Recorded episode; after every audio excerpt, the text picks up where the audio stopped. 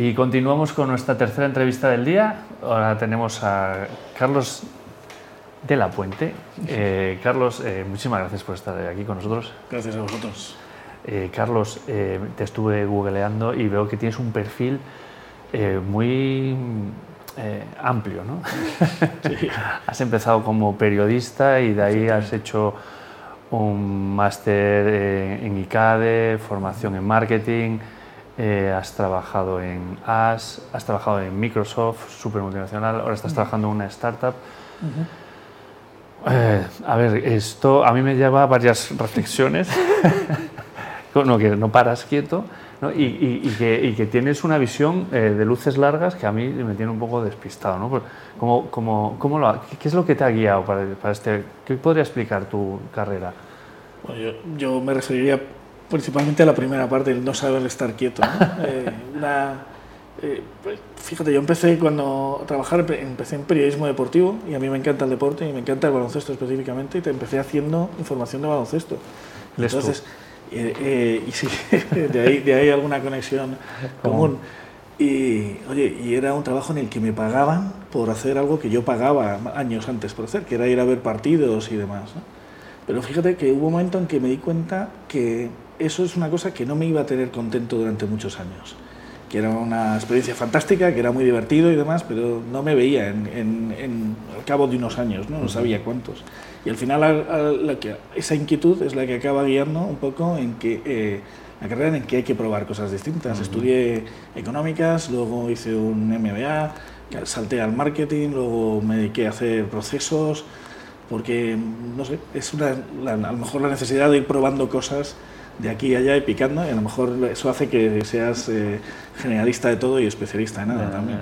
Y esas luces largas, ¿no? ese mirar a largo plazo, porque estás haciendo lo que te enamora y, en ese momento tener la convicción de que mm, a largo plazo no te funcionará, eso denota muchas cosas. ¿no? Eh, y entras en Microsoft, o sea, eh, que ahí no contratan a cualquiera. Bueno, primero, sí, eh, bueno, eh, me contrataron a mí, o sea, no sé, no sé, no, sé lo alto bajo que tiene el, listón, pero yo me colé ahí. Antes de, antes de pasar por, por Microsoft pasé por ONO, estuve seis años ahí maravillosos trabajando en el departamento de marketing, yo no había hecho nunca marketing y de repente aterricé en un departamento de marketing en el que tuve que aprender por inmersión porque empecé a llegar a reuniones en las que no entendía lo que decían y yo tomaba notas y luego buscaba. Y ahí luego ya me formé, efectivamente. Y con, mi, con, esa, con esa experiencia de marketing de seis años fue cuando empecé a trabajar en Microsoft eh, eh, en un puesto relativamente similar al que tenía en ONU. Y, y, de ahí pasas a una, a una startup, que es Personio. Em, dejar Microsoft para irte a una startup también, eso igual lo has explicado alguna vez, ¿no? pero tiene que explicarse, ¿no? Bueno, al final la vida tiene, tiene ciclos y tiene proyectos y las empresas también tienen ciclos y tienen proyectos. hay un momento en el que el proyecto que yo trabajaba en Microsoft pues ya no tenía continuidad y salió eh, de la empresa, pues digamos, terminó esa parte y terminó mi equipo y, incluso mis managers. Al final, eh, todo la, continuidad de todos estos saltos es un, es un aprendizaje, ¿no? Y, y, de saltar de repente de una compañía súper establecida, multinacional, ciento y pico mil empleados en todo el mundo, a una startup que en ese momento yo era el empleado número 400, me parece, y ahora somos tres veces más, pero eh, fue un cambio radical en el que sigues aprendiendo constantemente. Yo leí una vez que uno empieza a hacerse viejo cuando deja de aprender cosas cada día, y como me resisto a hacerme viejo, pues quiero seguir aprendiendo a hacer, cosas cada día. Y de repente pasas de un, de un, mundo en el que todo lo que haces tiene un proceso determinado. Oye, ¿cómo se hace aquí para realizar esta gestión? Y hay un manual y hay un sitio y está escrito en un sitio. Versión 7 del manual. Correcto. Y ahí pasas a otro y dices, oye, ¿cuál es el proceso para...? Eh, no hay proceso, eh, búscate la vida, intenta hacerlo bien, efectivamente. Y, y, y, esto es Corporate Talks, hablamos de cultura empresarial. Eh, si te preguntase las diferencias entre culturalmente entre, entre una super multinacional y una startup, ¿cómo, cómo lo ves? Yo, eh, las diferencias son enormes, como te puedes imaginar. Yo creo que además tienen que ver con el momento en el que se funda cada una de las compañías. Yo creo que ahora mismo las empresas tienen mucho más conciencia de que la cultura, la cultura es algo que requiere ser cultivado de una manera intencionada, de una manera deliberada para conseguir determinados resultados. La cultura a mí me parece como la comunicación, muchas veces se dice, la comunicación interna en las empresas especialmente, que cuando no la haces tú, hay alguien que la va a hacer por ti. Y que si no comunicas tú, ese canal de comunicación se va a llenar con otra que tú no controlas. Pues con la cultura corporativa pasa un poco lo mismo. Si tú no eres deliberado en qué valores, qué principios, qué mm, normas, qué reglas quieres que imperen en la compañía, van a imperar otras porque ese vacío no se va a quedar así van, y no van a ser necesariamente las adecuadas o las que te, va ayudar, te van a ayudar a conseguir tu propósito. Y ahora, eh, aunque de cultura corporativa se habla desde hace muchos años y hay esta frase tan famosa de en la cultura se, se, desayuna la estrategia o se come la estrategia para desayunar. Yo creo que a pesar de que esta frase lleva muchos años en el mundo, no ha habido una voluntad tan deliberada como veo ahora, no en solo en Personio, sino en muchas otras compañías, de cultivar específicamente el tipo de cultura que quieres que ¿Y por qué crees que se está produciendo este cambio?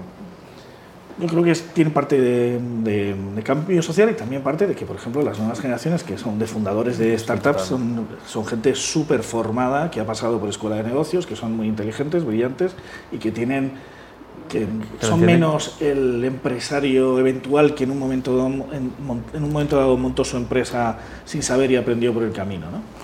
Pero además vivimos una generación en la que ahora mismo, y estabas hablando con tu invitado anterior, el propósito es muy importante para todo el mundo. Ya no hacemos las cosas porque sí o porque es lo, lo, reglado. Ya no tenemos, eh, como decíamos, eh, em, trabajos nutritivos, que decía, eh, primero, simplemente por hacerlos. Ahora, bueno, el mercado de trabajo es, es, distinto y hay todo tipo de perfiles, pero aquellos perfiles cualificados y tecnológicos o con cierto prestigio, quieren trabajar en un sitio que conecte con sus propios valores, con lo que a ellos les gusta, que les dé un propósito y que, que les haga, les estimule en ese sentido para levantarse todos los días para trabajar.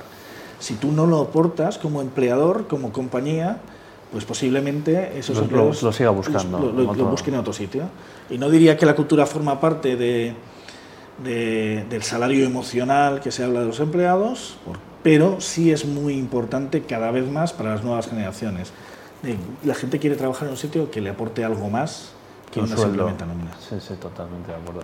Aquí se está viendo, el otro día venía un, un, un invitado que nos hablaba y las, las, los planes de carrera de su empresa eran a dos años y medio, porque era el plazo máximo de aspiración a tener a, a los chavales, porque venían súper ambiciosos y la formación era como algo que, que se quemaban y se, y se iban. y y no era por falta de ganas de, ellos, ¿no? Si, se van a ir, está cambiando el perfil del, Yo diría que incluso en extranjero todavía más que en España. Esto en España se ve, pero en extranjero se ve muchísimo. En, en el proceso de supercrecimiento que ha tenido Personio en los últimos años hemos tenido la oportunidad de, de contratar muchas personas, e entrevistar muchas personas y ves que cada vez más te vienen los entrevistados con los deberes muy hechos de haber investigado cuál es la cultura de la compañía y te preguntan, parte de sus preguntas, van enfocados, ¿no? van enfocados, quieren saber si ese sitio les va a gustar para trabajar o no.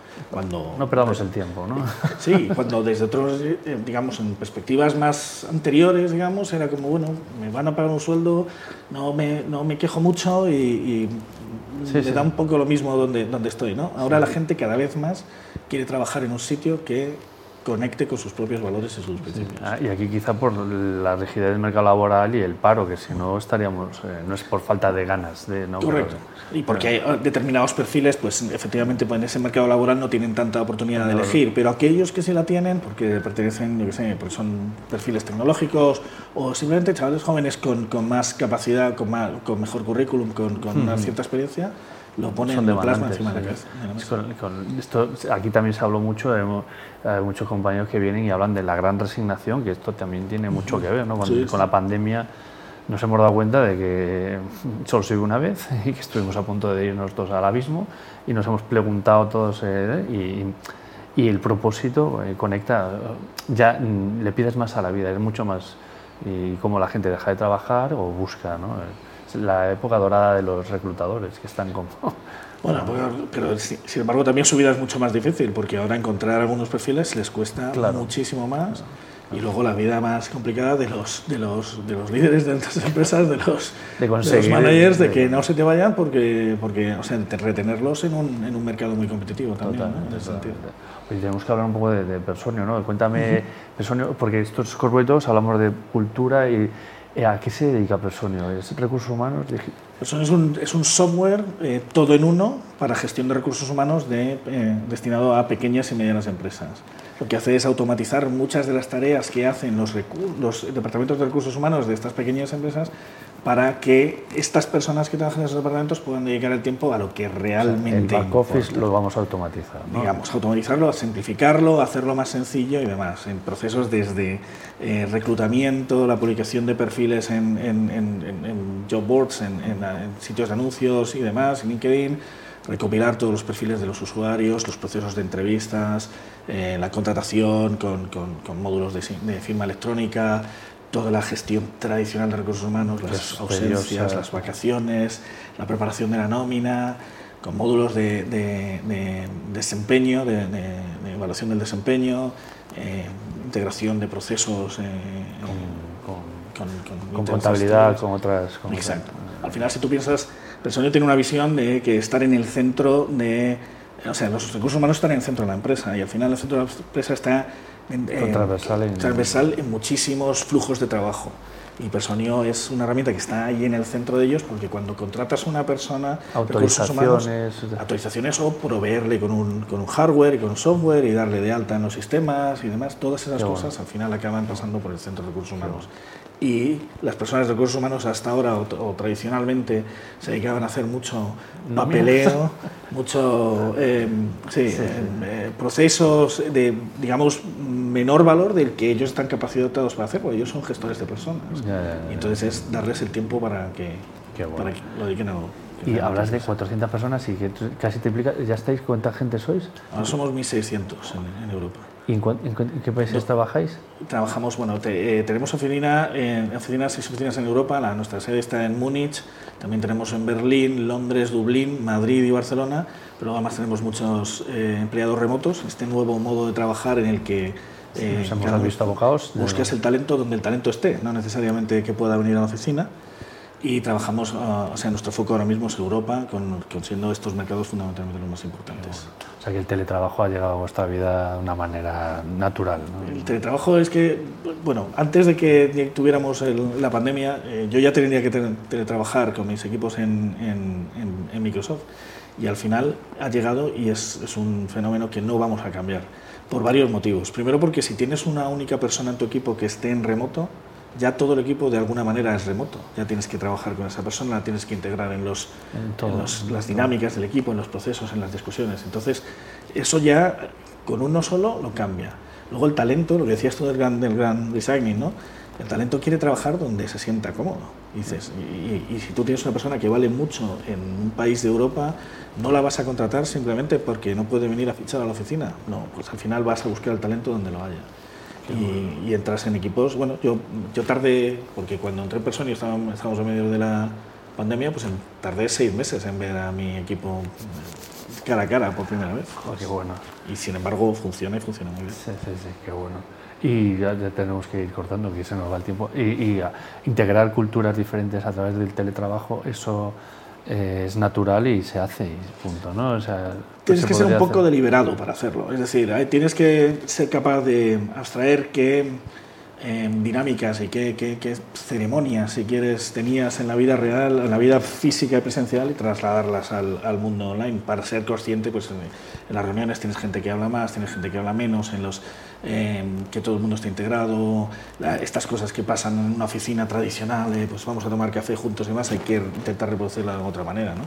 Pero al final eh, lo que obtienes es, el talento donde esté y los resultados son tan buenos como, como podrían ser. ¿Te tomas cafés virtuales, con- por ejemplo? ¿O ¿Podéis, eh, es una- un Sí, ritual que...? Sí, sí, sí. Es un, o sea, por ejemplo, Es que eh, me necesitas parece- con, de- con determinadas personas del equipo o, bueno, o eh, dices, oye, vamos a tomar un café virtual y luego pues tomas café o no, pero es lo que estás diciendo, es una reunión de... Informal y más para informal, y- efectivamente, para ponernos en contacto y para ponernos al día. Qué bueno, qué bueno. Oye, se nos va el tiempo. Eh, Bueno. cuéntanos, ¿alguna recomendación de un libro, Carlos? Pues mira, referente a esto, eh, estaba pensando de varios y me quedo con uno que se llama The Culture Map, el mapa de la cultural, de Erin Meyer, que es muy muy interesante para entender, para facilitar la gestión de equipos internacionales y porque te permite, eh, te ayuda a entender cuáles son los orígenes culturales de las distintas personas que conforman el equipo, porque muchas veces parte del problema de no entenderse es no tener ese, ese background, ese, ese, marco mental en el que otro está pensando que, que no comparte contigo necesariamente. Totalmente. Un chino y nosotros no, no, no es solo el idioma, es culturalmente. Incluso en Europa, por ejemplo, alemanes, nórdicos son gente de, con culturas de bajo contexto.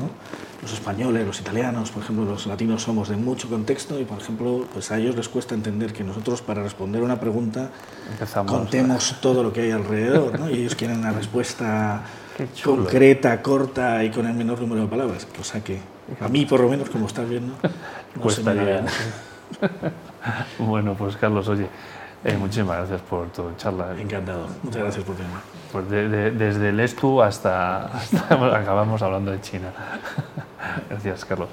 Pues hasta aquí nuestra última entrevista del día con Carlos, que le hemos dado una vuelta a, bueno, a, una forma de ver la, la, cultura empresarial. Espero que os haya gustado. La verdad es que es un programa... Eh, que como siempre eh, yo disfruto enormemente porque creo que tocamos diferentes aspectos que creo que son necesarios tocar, que son muy interesantes y espero que os hayan nutrido y hayáis aprendido tanto como, como yo.